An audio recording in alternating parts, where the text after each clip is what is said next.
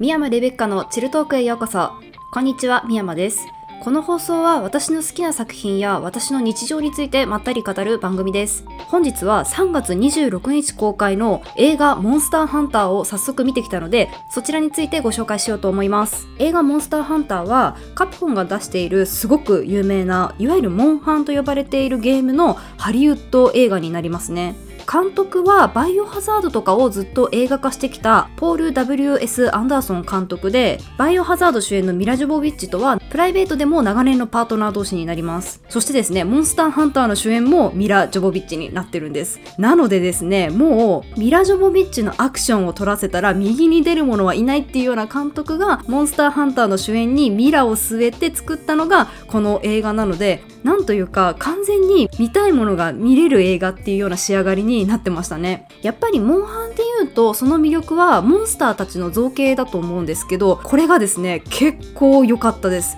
かなり CG を作り込んであってモンスターたちがですねとにかくかっこいいんですよ。しかもですねこのモンスターゲーム版より確実に強いです。もう G 級どころの騒ぎじゃないですね。まず大きさがでかい。もうものすごいでかさですね。人間と比べると実際の恐竜ってこれぐらい大きかったのかな？みたいな感じでモンスターハンターで経験してきたようなあの大きさの感覚ではなかったですね。プラスですねめちゃくちゃ速くて強いのでゲーム版のモンハンって淡々とモンスターを飼っていくみたいなところがちょっとあったりするようなゲームなんですけど私自身もモンハンはセカンド G とサードをずっとやっていて普段ああいうアクションゲームを一人でするのちょっと苦手なんですけどモンハンに関しては割と淡々と簡単なクエストから慣れていったらどんどんどんどん難しいクエストへみたいな感じであくまで自分は狩る側としてゲームをするんですがこのですねハリウッド映画版のモンハンは人間も狩られる側にいます。なのでぶっちゃけちょっと怖いんですよね。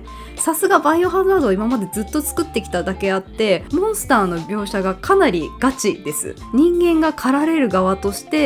ちょっとホラー演出も交えながら作られてたりとかするので怖いもの苦手かもっていう人は少しびっくりしちゃうような演出もあるかもしれません。ただですねやっぱりミラ・ジョボビッチのアクションとかもものすごくキレがいいですしモンスターたちがいる自然の風景とかもすごくかっこよく描いているので映画館で見る映画としてはかなりおすすめの部類のアクション映画になるかなと思います。ただですねストーリーに関しては、まあ、ほぼほぼ序章っていう感じでそんなにストーリーらしいストーリーっていうものはないのでそこをしっかり楽しみたいんだっていう方は物足りなくなるかもしれないですね。ちなみにですね一応あらすじもあるにはあるんですがちょっと異世界転移ものっぽくなってるんですよ。ミラ・ジョボビッチ演じる主人公のアルテミスっていうキャラクターがいるんですけど彼女がですねあくまで私たちがいるような世界で軍人の偵察小隊の隊長をやっている方なんですね。でこの偵察小隊の特殊部隊の隊長であるアルテミスはですね行方不明になった部隊を探して歩いているんですけどそこでですねものすごい砂嵐に飲み込まれてしまうんです。で砂嵐が去った後はって目覚めてみたら